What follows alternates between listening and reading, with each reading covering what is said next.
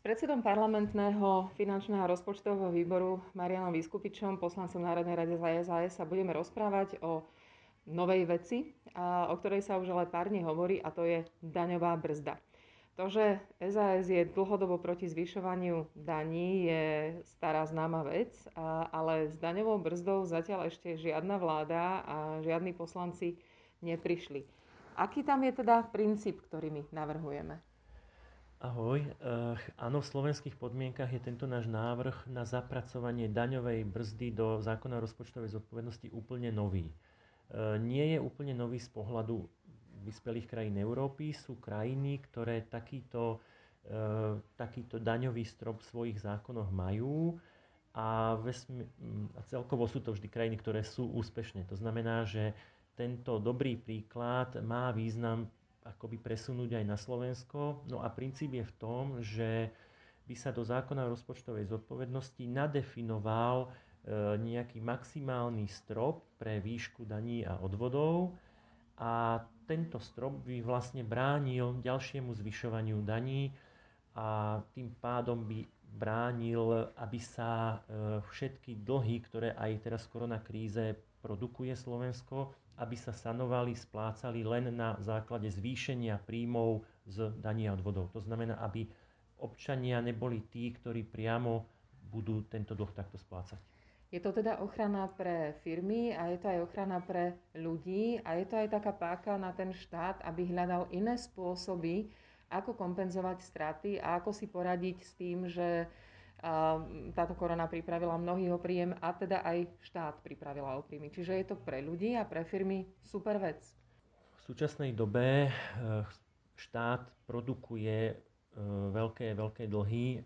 Je to akoby normálne v kríze, ale musíme pozerať dopredu a bude veľmi, veľmi dôležité, aby po skončení krízy, aby krajina začala šetriť, konsolidovať dlh a naše presvedčenie je, že by to mala byť z veľkej časti výdavková konsolidácia. To znamená, že štát bude znižovať svoje výdavky a bude ich e, míňať, efekt, bude peniaze míňať efektívnejšie.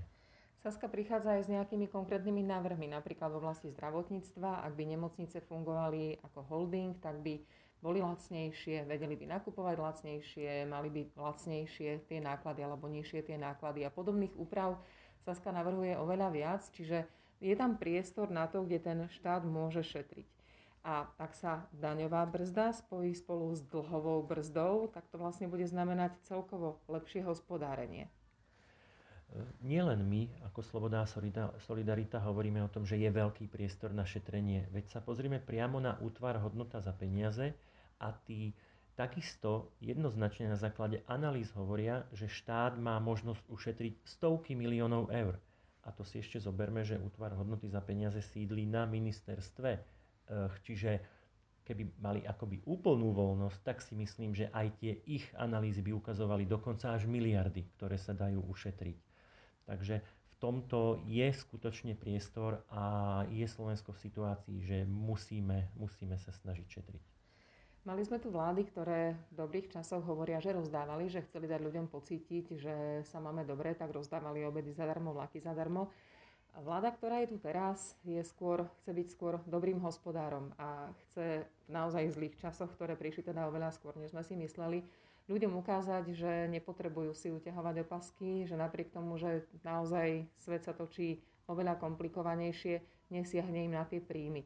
Myslí si, že ľudia si všimnú aj takýto signál, že aj touto daňovou brzdou chceme ukázať, že berieme na seba tú zodpovednosť a milí ľudia, nezaťažíme vás, už aj tak ste zaťažení dosť? Skúsme sa pozrieť na to širšie. Štátny dlh je akoby na pleciach štátu. Tak sa rieši v zákone o rozpočtovej zodpovednosti. Výdavkové limity, ktoré tam pribudnú, sú tiež vlastne sú. Viažu sa k rozpočtu, tiež je to akoby teda vec štátu, tak sa to rieši. Dane, bohužiaľ sú na pleciach občanov a v zákone sa neriešia. A myslím si, že my politici by sme tu mali byť práve kvôli občanom a práve zadanie daňového stropu do zákona o rozpočtovej zodpovednosti je ten signál ľuďom, áno, chránime vás, chránime vaše peňaženky a nebudete tí, ktorí zvýšenými, ďalšími zvýšenými nákladmi budete sanovať všetky dlhy Dane a odvody na Slovensku sú už teraz dosť vysoké a nie je e, vhodné pre konkurencieschopnosť Slovenska, pre ľudí a vôbec pre, pre našu ekonomiku, aby sa ďalej zvyšovali. Tak verme, že ľudia si to všimnú. Našou predstavou je, aby teda daňové zaťaženie sa nezvyšovalo, pretože človek a firma e, vždy vedia efektívnejšie minúť svoje dostupné zdroje, ako to dokáže štát. To, že štát je zlý hospodár, je stará známa vec, čiže nechajme na ľuďoch, aby oni rozhodovali. A preto im aj nezvyšujme dane. Presne tak a zároveň sa snažme, aby štát bol stále lepším hospodárom. Ďakujem veľmi pekne, Maroš. Ďakujem pekne.